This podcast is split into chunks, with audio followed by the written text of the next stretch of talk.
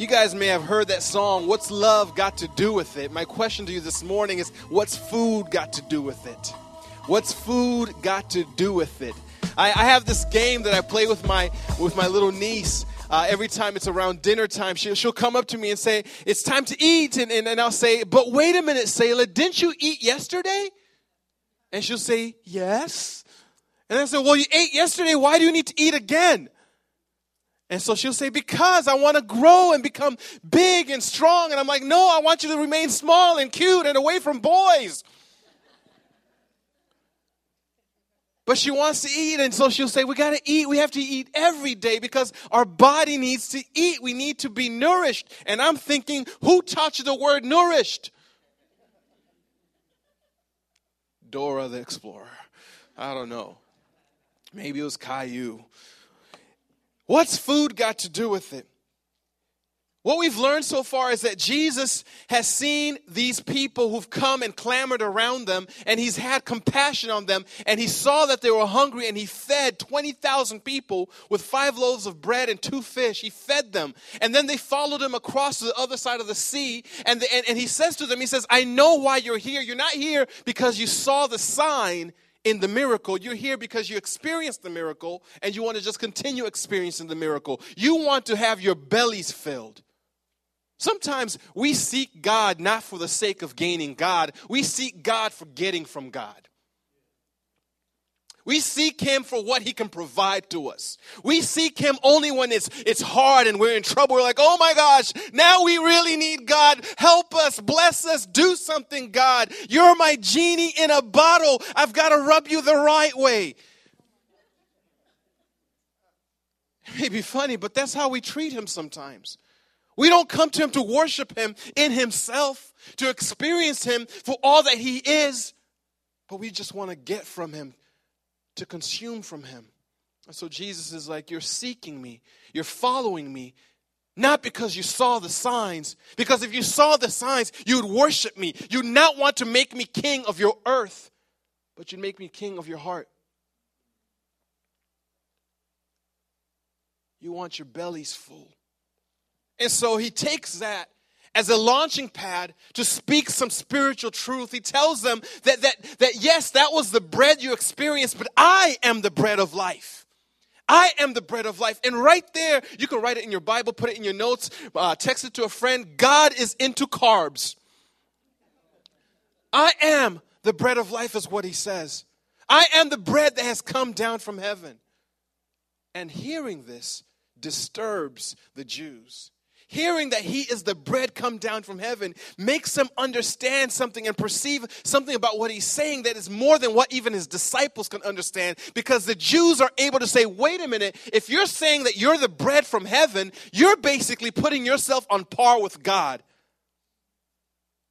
And Jesus doesn't back away from that. He understands that they may not fully comprehend what he's talking about. And so he says, listen, all who the Father gives me, I will keep and I will raise them up on the last day. Hearing this disturbs him. And so we pick up the story and the sermon that Jesus is preaching in verse 41. Verse 41 says that the Jews grumbled about him because he said, I am the bread come down from heaven. They grumbled. And the word grumbled there is a onomatopoetic uh, poetic word, onomatopoeia. Remember, anybody know what that word means? Oh, you do? Oh, she's, she's awesome. Oh, you were in the first service. ah, she takes notes. That's right. What did you learn in church today? Onomatopoeia. What does a snake do? What do you call that? Hissing. It sounds like what it describes. What do bees do? And we call that buzzing. What, what's happening in this passage here is that it says that the Jews began to. The Greek word is go, which is an onomatopoetic word that describes what they were doing. They were literally grumbling amongst themselves. It wasn't like a, a, a, normal, like, oh, we have a little problem. It was like more like, how can he say that? How can this man claim to be God? How can he say that he's, he's, he's the bread come down from heaven? And then the text goes on to describe fully what they were speaking about. They said in verse 42, they said, Is not this Jesus the son of Joseph, whose father and mother we know, how does he now say, I have come down from heaven? We're familiar with him. We know him. We used to pick on him and his brothers. We made fun. We used to call him the son of the carpenter. We know who he is. How can this man now claim to be something more? Sometimes when you become so familiar and make God so common, we never can then appreciate his capacity to do what he can do in our life. He's so common to us. He's so familiar. My mama used to pray to him. My grandmother used to sing songs about Jesus. I went to Sunday school all my life, and so I'm very familiar with him. Yeah, I know. How can this, this Jesus really impact my life? He's just familiar to you, he's common to you. And when God says and makes a claim about himself and what he can do in your life, because you're so spiritually blind, all you can respond is by, they grumbled against him. And so Jesus, Jesus answered them, Do not grumble among yourselves. No one can come to, the, come to me unless the Father who sent me draws him, and I will raise him up on the last day. This is like the fifth time that Jesus is speaking about the promise of what he will do. No one can come to me unless the Father sends them to me, and I will raise them up on the last day. You may not understand you may not be able to comprehend who Jesus is. And so he answers it by saying the reason why is because you need God to reveal that to you. This is one of those scriptures that half of uh, Christians and, and uh, 90% of the world does not want to accept. No man in their own right mind wants to accept this type of passage because human philosophy and, and human uh, drive is based on what I do in order to gain what I can do in order to earn merit. Whereas the kingdom of God is based on us not being able to do anything, but God who is sovereign to call us, draw us, transform us, change us, and keep us. Because if He does the work, guess who gets the credit for it? He does. The Bible describes our condition this way it says that you were dead in your trespasses. It says that you are a captive to your sin. It says that you are a slave to your sin. It says that you are spiritually blind. Jeremiah says that uh, uh, when it comes to your nature, you are unable to change yourself because a leopard cannot say to himself, I don't want any more spots. Completely diametrically opposed and hostile to God. While you were still an enemy of God, God proved his love by loving us and sending his son. He initiates the work, he begins the work, he draws us to him, he changes our hearts, and we respond by believing. Even the believing itself, Ephesians chapter 2 says, is not of our own, but it is a gift that he gives to us. For you are saved by grace, which is by faith, which is not your own. Everything that we get to appreciate about relationship with God comes from God. And so, therefore, the only person who can get credit for it is God. Amen?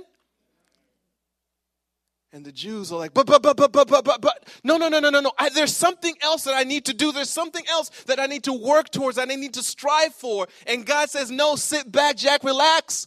I got this. Says, no one can come to me unless the Father woos them, compels them. And once they've been wooed and, and brought to me, I keep them and I raise them up on the last day. Verse 45, he says, It is written in the prophets, and they will be taught by God. Everyone who has heard and learned from the Father comes to me. That right there is one of those texts in the Bible where you just kind of kind of have to look at it and kind of chuckle and say, Jesus is cool. Okay? Because what Jesus is doing is that he's quoting scripture, he's quoting from Isaiah, where it tells us that in the last days, which we are living in right now, God will teach all men himself. They won't have a law to look at. They won't have the testament of, of Moses in order to be taught the good news about God, but rather God himself will teach all men. Behold, the days are coming, says the Lord, where I will make a new covenant with them, and I will write my laws on their hearts. It says you won't look to tablets of stone anymore, but God will now begin and initiate a work in your heart to bring him to yourself. But God, we were dead, but God. We were blind, but God. We were completely lost, but God. Amazing grace is that I once was blind, and a blind person can't make themselves see. God began a work, and He brought me to Himself.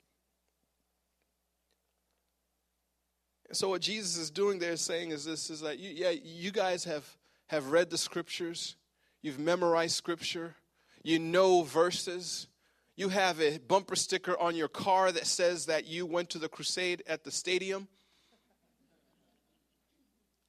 You have all this religion, you have all these books. You can quote scripture in Greek and Hebrew, but y'all don't know Jack because God the Father hasn't taught you.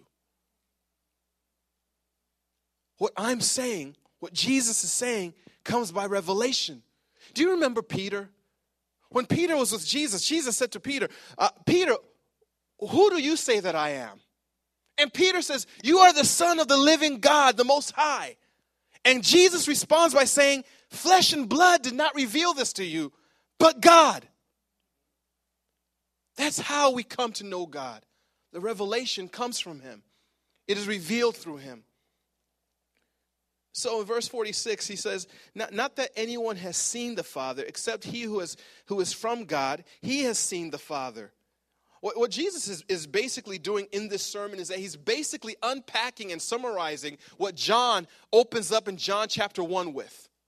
He says, uh, In the beginning was the Word, and the Word was, and the Word was with, and the Word became flesh and dwelt amongst men. It says that men love the darkness, but, but, but the word came to be the light of men. It says that the law came with Moses, but grace and truth has come through Jesus.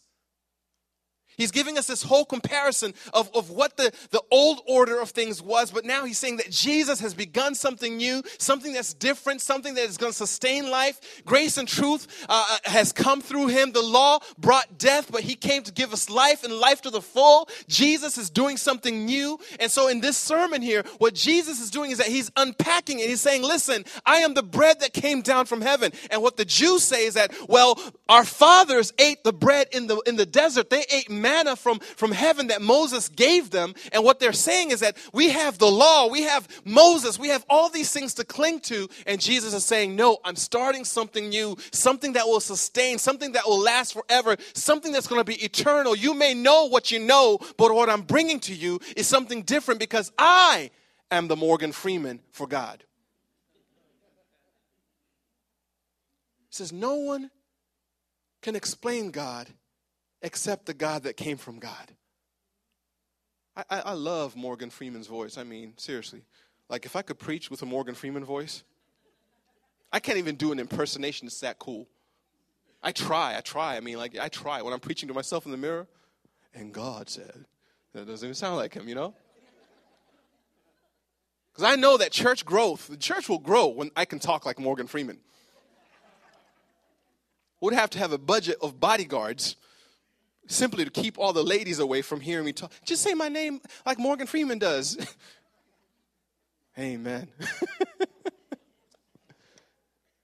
Jesus is saying that I am the one who gets to narrate God for you, to unpack God for you, to explain who God is for you. You may know Scripture, but Scripture won't do anything unless God reveals God to you. So he says, Truly, truly, amen, amen. I say to you, whoever believes has eternal life. Whoever believes has eternal life. Now, now I, I grew up in a, in a situation, in a religion, that basically said that eternal life was something that I hoped for. That if I lived a good life, in the future, God will then judge my good deeds from my bad deeds and then reward me based on what I did. Does anybody know what I'm talking about? That, that if I if I do so many good things and, and so I was always you know keeping up a little checklist like okay walked a lady across the street good stole a Snickers bar from my sister bad gave a Snickers bar to a stranger good Salvation was presented as something that, that God gives to us freely, but we must continue keeping up the payments. It's like running on a treadmill. I gotta keep on running, because if I stop, I lose my salvation. I lose it. Gotta keep on going. Let me tell you something eternal life is not a mortgage. Eternal life is not a mortgage. Eternal life is, is not something that God gives to you freely and then says, here's the payment plan. No money down, no credit check, but you got a payment plan. That's not what Jesus is speaking about. If you believe that, what you believe is man's religion. Where you're saved by grace, but kept by works. And what Jesus is preaching is that, listen, if you believe, this is the work of God, that you believe in the one that God sent. Amen?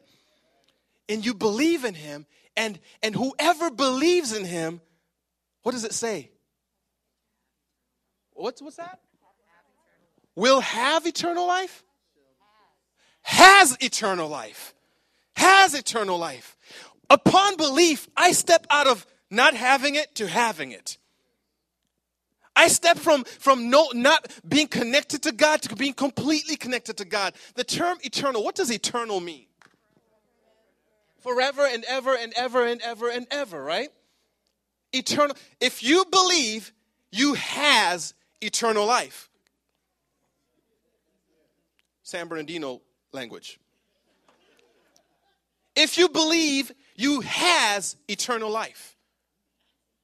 Past tense. Believe is a one time thing, and what you receive is a possession of something that is eternal. Now, if you could lose something that was given to you eternally, was it eternal? It was conditional. It was it rested on your ability to keep it. But the thing about salvation is that it's not an object, but rather it is an internal ingestion of something that changes your identity. Uh, the Apostle Paul puts it this way If anyone is in Christ, he is a new creation. He is something that never existed before. So, what you need to take into account is that salvation is not a work or a process. It is a process in that you're constantly being sanctified, but the, the, the, the, justification part of it is something that changes your nature. Your DNA completely changes. The way that Galatians puts it is this way it says that you are saved and you receive the adoption as a son. So no longer can Jesus say, this is what Jesus says. He says, now you guys are my brothers and my sisters because you've been adopted and we now have the same father. Whereas before, your father was a demon. Sorry, they don't teach that in Happy Church.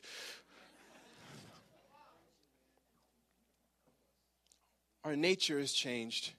We now possess something that isn't rested on me keeping it to possess it, but rather it is dependent on Him possessing me now. Jesus puts it this way He says, You are in my hand, I am in my Father's hand. Come on, can I, can I preach something called double handed salvation here? Double handed salvation. My son is going to grow up and he's going to be five years old and he's going to want to run across the street with a fast car coming towards him.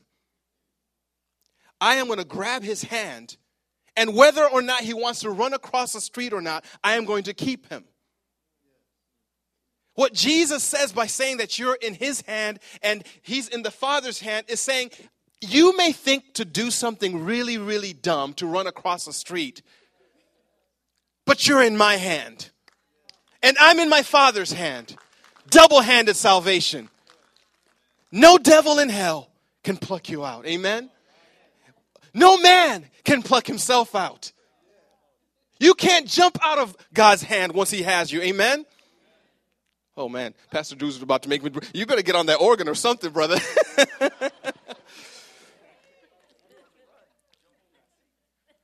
Truly, truly, I say to you, whoever believes has eternal life. Now, the thing about believing is this, is that believing is not you constructing your own idea of who Jesus is. It's not you cutting and pasting and saying, I like this part about Jesus. I don't like that part. I'm going to keep that part out. It's not you saying, I'm going to create my own personal Jesus, my own functional Savior based on the constructs of what I think Jesus should be like. He says, You must believe in who I reveal myself to be. I, I, I like, I was traveling, I've been traveling a lot lately actually, and we'll continue till July. Praise the Lord. July 15 is an awesome day for me. It means I get to stay home, sleep in my own bed for seven consecutive days. Hallelujah. Praise the Lord. But whenever I'm traveling, I love going to the bookstores at the airports because they're always putting out the fresh new stuff, you know? And so uh, on my recent trip, I was, I was uh, at a stop in Minneapolis and I went to the bookstore. They had this nice bookstore and they had a huge section on spirituality and religion. And I was like, oh, let me go see what they've got here. Of course, they had Rick Warren, Joel Osteen, and, and a couple other main authors. But then they had a good old section filled with other people who claim to know something about Jesus. Deepak Chopra had a book about Jesus. Eckhart Tolle had a book about Jesus. Now, these are all people who claim to know and claim to be experts about Jesus. But what Jesus would say is that no one can know who Jesus is unless the Father has revealed himself to them.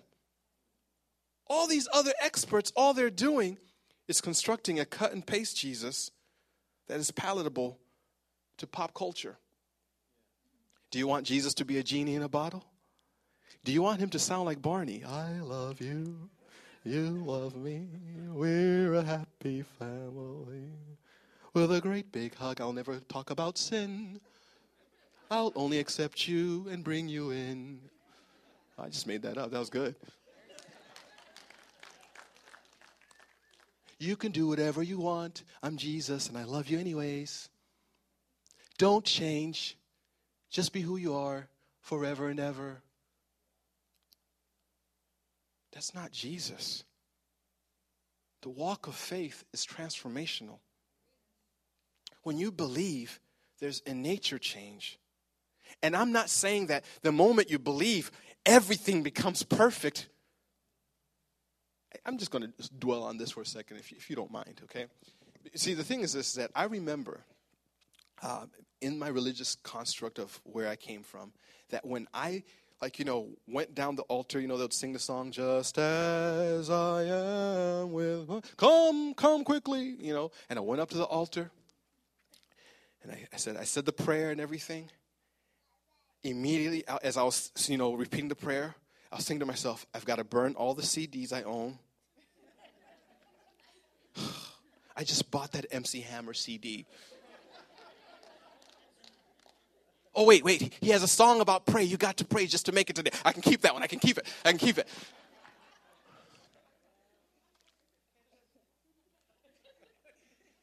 Am I preaching to anybody? Does anybody know what I'm talking about this morning?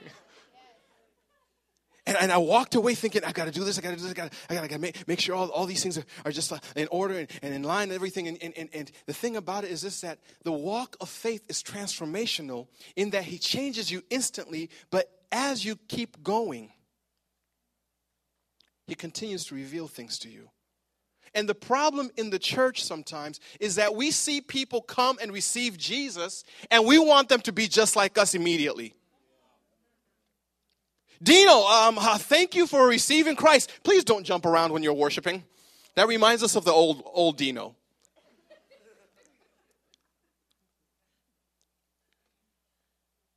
Please remove the earrings. God would not have you wear earrings. It draws attention away from the glory of God.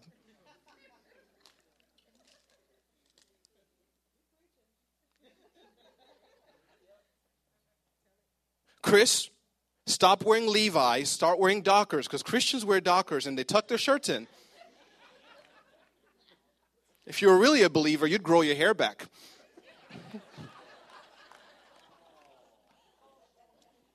And we make all these stipulations for people in order for them to, like, you know, to, to prove themselves. Bobby is still tattooing people. we make up all these rules and these lists and all these ideas that are nowhere in the Bible, nowhere to be found. The walk of faith is transformational. I'm not who I was, I'm not yet who I will be. As the Father teaches me and the Spirit convicts, I grow. I grow.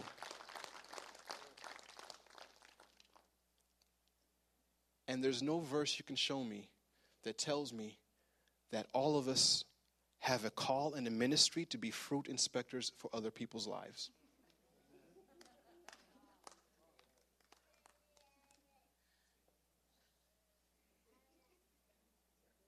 I've been a Christian for several years right now, and I've not graduated from grace. The same grace that saved me is the same grace that sustains me, is the same grace that keeps on continuing, continuing to grow me. Amen? Amen. Where were we? Your fathers ate manna in the wilderness and they died. Your father ate manna in the wilderness and they died. This is him saying that after he's just declared, I am the bread of life. Your fathers ate manna because they, what they brought to him in, in, in what we talked about last week was that, well, Moses gave us manna from heaven. And so Jesus is saying, I am the bread of life. Your fathers ate manna in the desert, but they died. There's a difference between this manna and the bread of life. There's a huge difference because here's the thing manna that was given in the desert was for who? The Jews. The law that was given on the mountain was for who? The Jews. The manna that was given from, from, uh, in the desert was, was for them to eat daily. They had to stoop down in faith. It was mysterious. They didn't know what it was. As a matter of fact, manna simply means, what is it? We don't know. It was mysterious, but they had to stoop down and pick it up and eat in it, eat of it. Manna was a gift from God. The bread of life is the gift of God. Manna did not cost God anything. The bread of life is a sacrifice that is given for the world. It says, I am the bread of life. Whoever eats of me shall live eternally. This is the bread that came down from heaven so that one may eat of it and not die. I am the living bread that came down from heaven. If anyone eats of this bread, he will live forever. And the bread that I will give for the life of the world is my flesh. The Jews, verse 52, the Jews disputed amongst themselves, saying, How can this man give us his flesh to eat? The word that described disputed there is not a is not the word dispute because you know we had a little dispute you know kind of like you know uh, we had a little scuffle you know a little bump in the road. That's not what he's describing. He's saying these guys were ripping their clothes. They were literally upset. They were vehemently angry. They were ticked off. They were i won't say it. How can you Give us your. The Bible, the Old Testament tells us don't eat flesh with its blood in it. Don't drink blood. That's pagan. How can you say that? Jesus, we're vegan. We are vegan, and what you're saying is offensive. How can you give us your flesh to eat? So, Jesus, instead of explaining himself, because he knows that no one can come to the Father except the Father draws him, no one can understand or perceive spiritual things unless the Spirit Himself reveals and opens up their hearts so they can understand these things. Jesus says to them something that confuses them even more.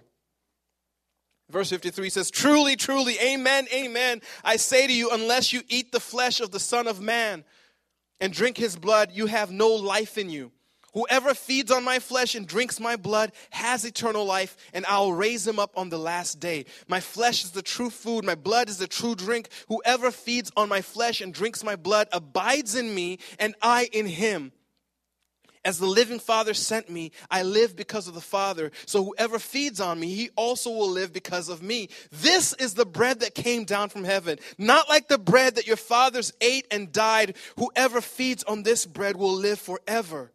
Jesus said these things as he was teaching in the synagogue in Capernaum. over and over again. He says, I will raise them up on the last day if they believe. If they eat of me, I, my, this bread is the one that's given for the world as a sacrifice. Over and over, he's describing the ministry of what he will do and the blessing that will come to those who believe.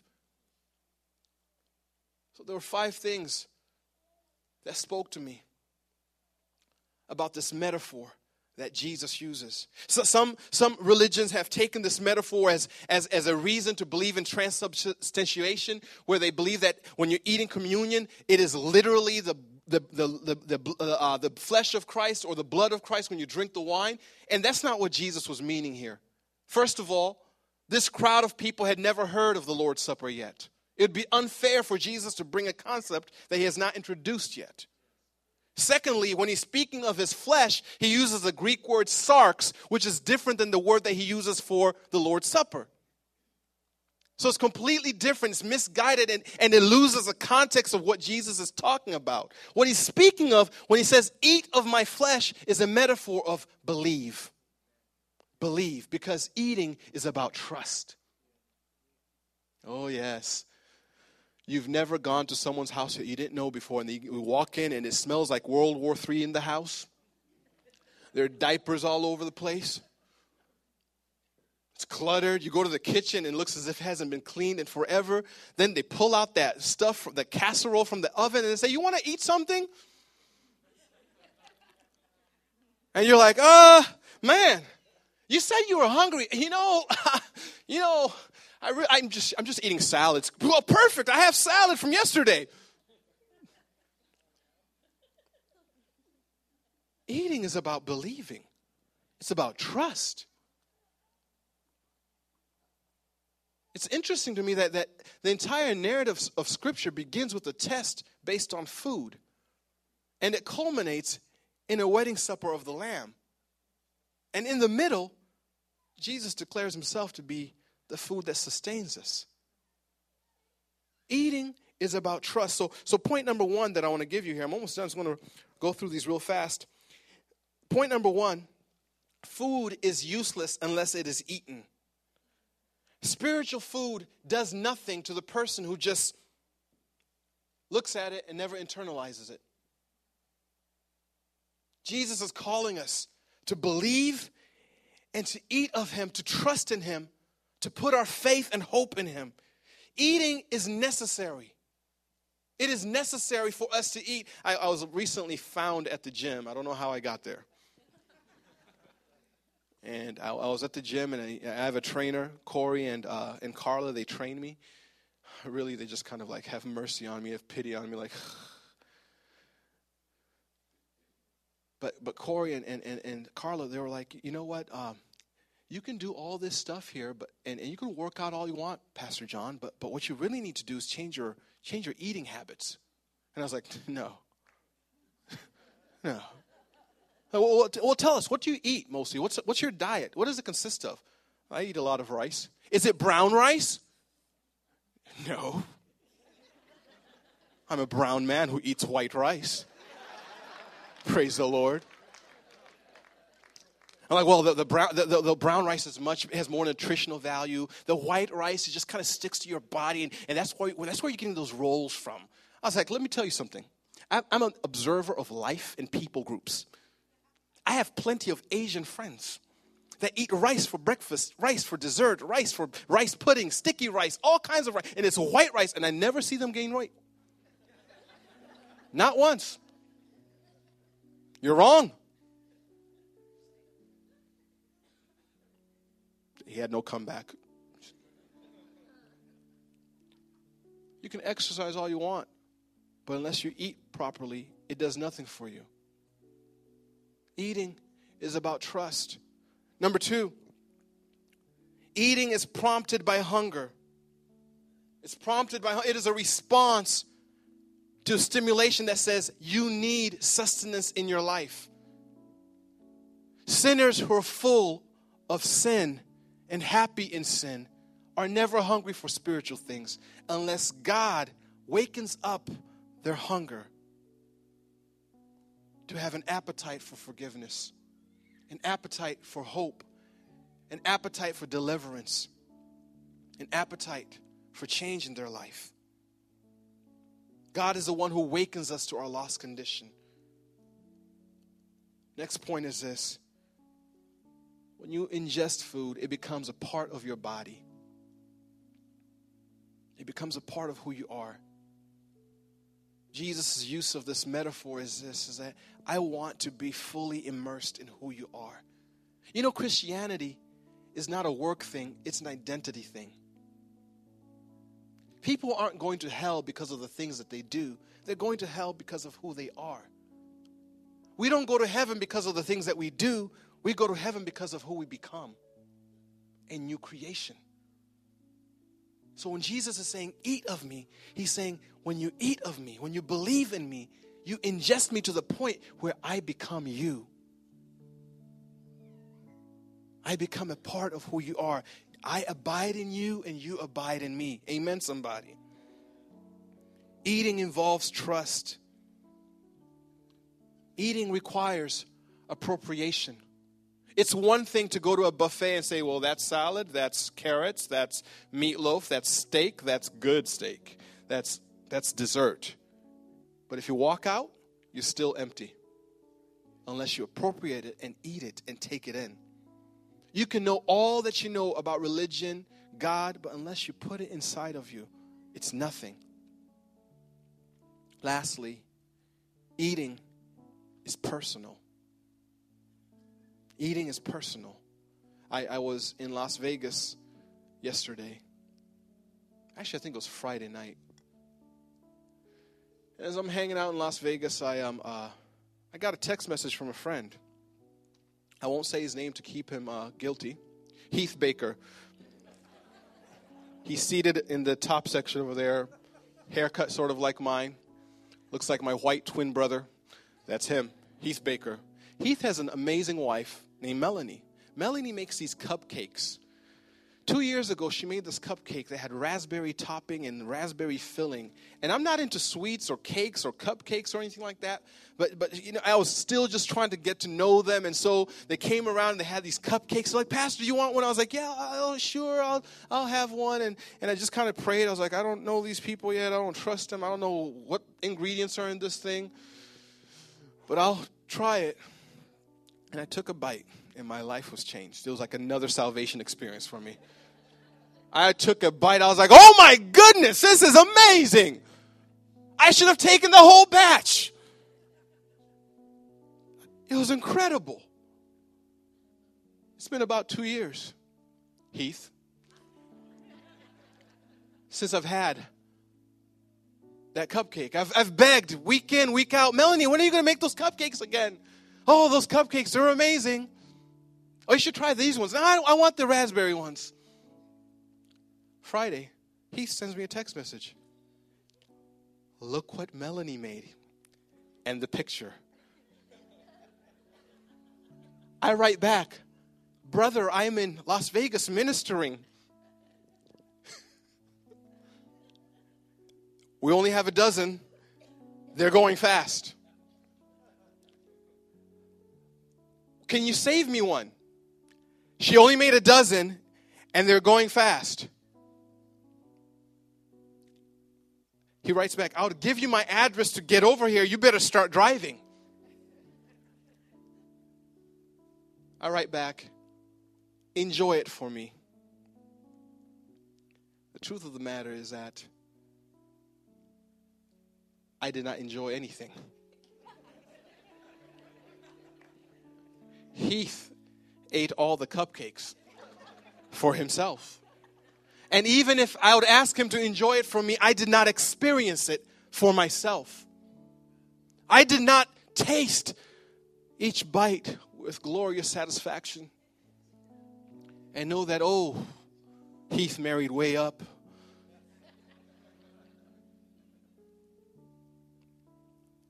I cannot enjoy what he tastes for himself. Jesus is saying, Eat of me because it is a personal thing that you get to experience. Your parents can't do it for you, your pastor can't do it for you. The faith and the trust in Jesus must be personal. So, as we close up our service this morning, I want to ask you have you tasted for yourself? Have you trusted for yourself? Or are you sitting on the sidelines hoping that someone else will enjoy it for you? Right now is your opportunity to turn to Jesus and say, Jesus, I'm not going to grumble. I'm not going to just continue this same cycle of trying to make it on my own, but I'm going to trust you for myself. I'm going to trust you as the bread come down from heaven to give me eternal life.